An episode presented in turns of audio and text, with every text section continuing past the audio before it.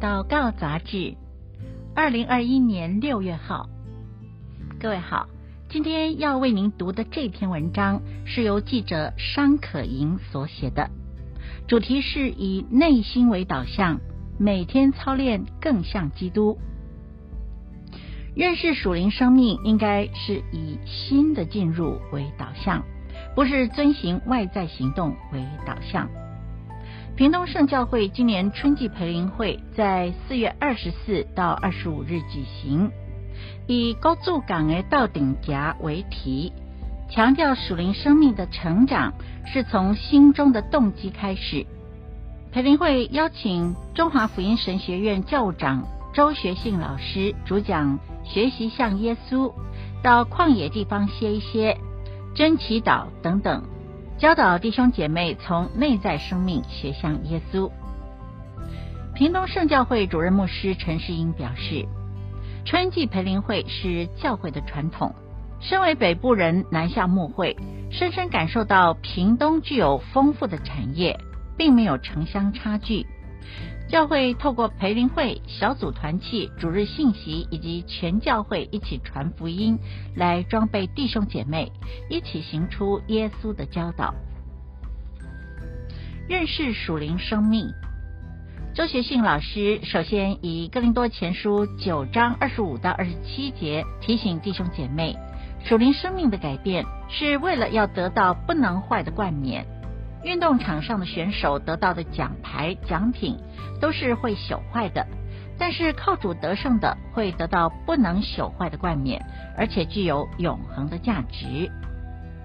认识属灵生命的两个方法，第一是界限取向。犹太拉比喜欢谈三件事情，也就是行割礼、守安息日，以及按照犹太传统方式来制作食物，这是所谓的界限。而现今基督徒也以十一奉献、服侍、祷告等等行动作为界限，但是更真实的现象是，耶稣不做这些事，这些事较为制式、规条式。界限取向是依循这些行为来判断自己属灵生命的状态。第二是新的进入。马太福音二十二章三十四到四十节记载，当时的律法师试探耶稣哪一条律法才是最重要的，但是耶稣却强调，真正的属灵人，真正的改变在于爱神爱人，应该以心的进入为导向，就会重视内心的动机意图，进而发展到外在的行动。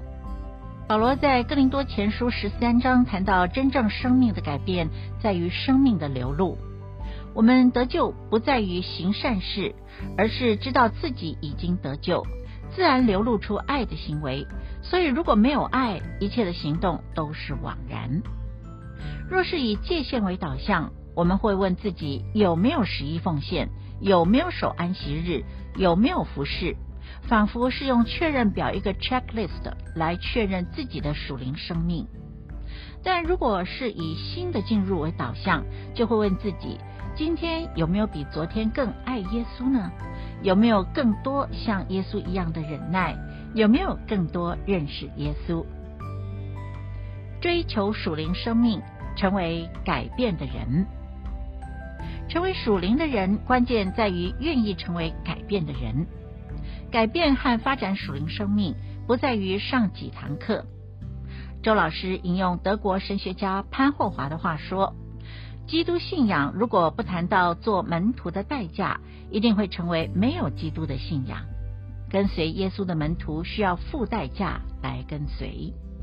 门徒可以用两个英文单字来解释，一个是 disciple，第二个是 discipline，字根是一样的，在于操练。”不是上了什么课程才算是耶稣的门徒，信耶稣的第一天就成为耶稣的门徒了，而且要决定自己在什么样的领域操练。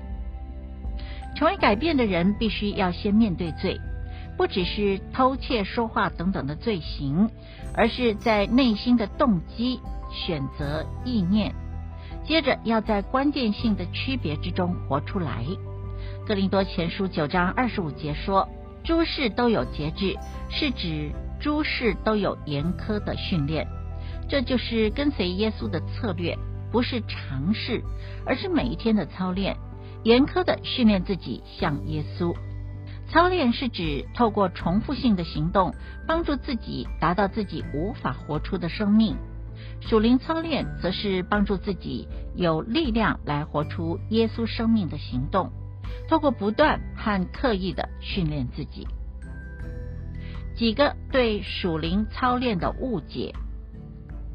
第一个是不悦，对于操练感到不舒服、抗拒；第二是赚取属灵的印象分数，追求低空而过，刚刚好就好了，不要那么疯狂的追求；第三个是自己的属灵温度计。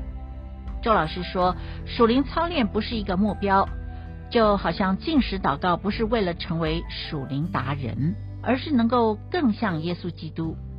不是操练越久温度越高，而是将学习像耶稣基督作为主要的目标。我们可以随时问自己：耶稣像什么？我的生命有什么障碍让我没有办法像耶稣呢？我需要进入什么样的操练来突破生命障碍，使我能活出基督呢？几项属灵的操练：第一是放慢脚步，生活太忙碌，对于属灵生命。非常致命。第二是认罪，就好像冲马桶，肮脏的东西要被冲掉。第三，独处与静默，刻意离开人群和吵杂的环境，单独与神相交。第四，祷告，不是在向上司报告的“我说你听”，或是不断的说“我要这个，我要那个”，而是双向的互动，而神说什么更重要。因为祷告也是一种聆听。第五是做仆人，做主的仆人需要操练谦卑，并要有他的香气。第六，有属灵同伴，不是只谈生活琐事，而是在属灵生命之中一起成长的同伴。周老师受访的时候表示，身为耶稣的门徒，如何与耶稣同行是一个非常需要学习的行动，不在于外在行为的遵行，乃是关乎内在动机思想的跟随。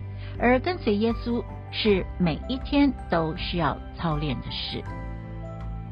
祷告焦点：约翰福音十四章二十三节，耶稣回答说：“人若爱我，就必遵守我的道。”我父也必爱他，并且我们要到他那里去与他同住。请您开始计划，并且执行个人的属灵操练，每天谦卑的与主同行。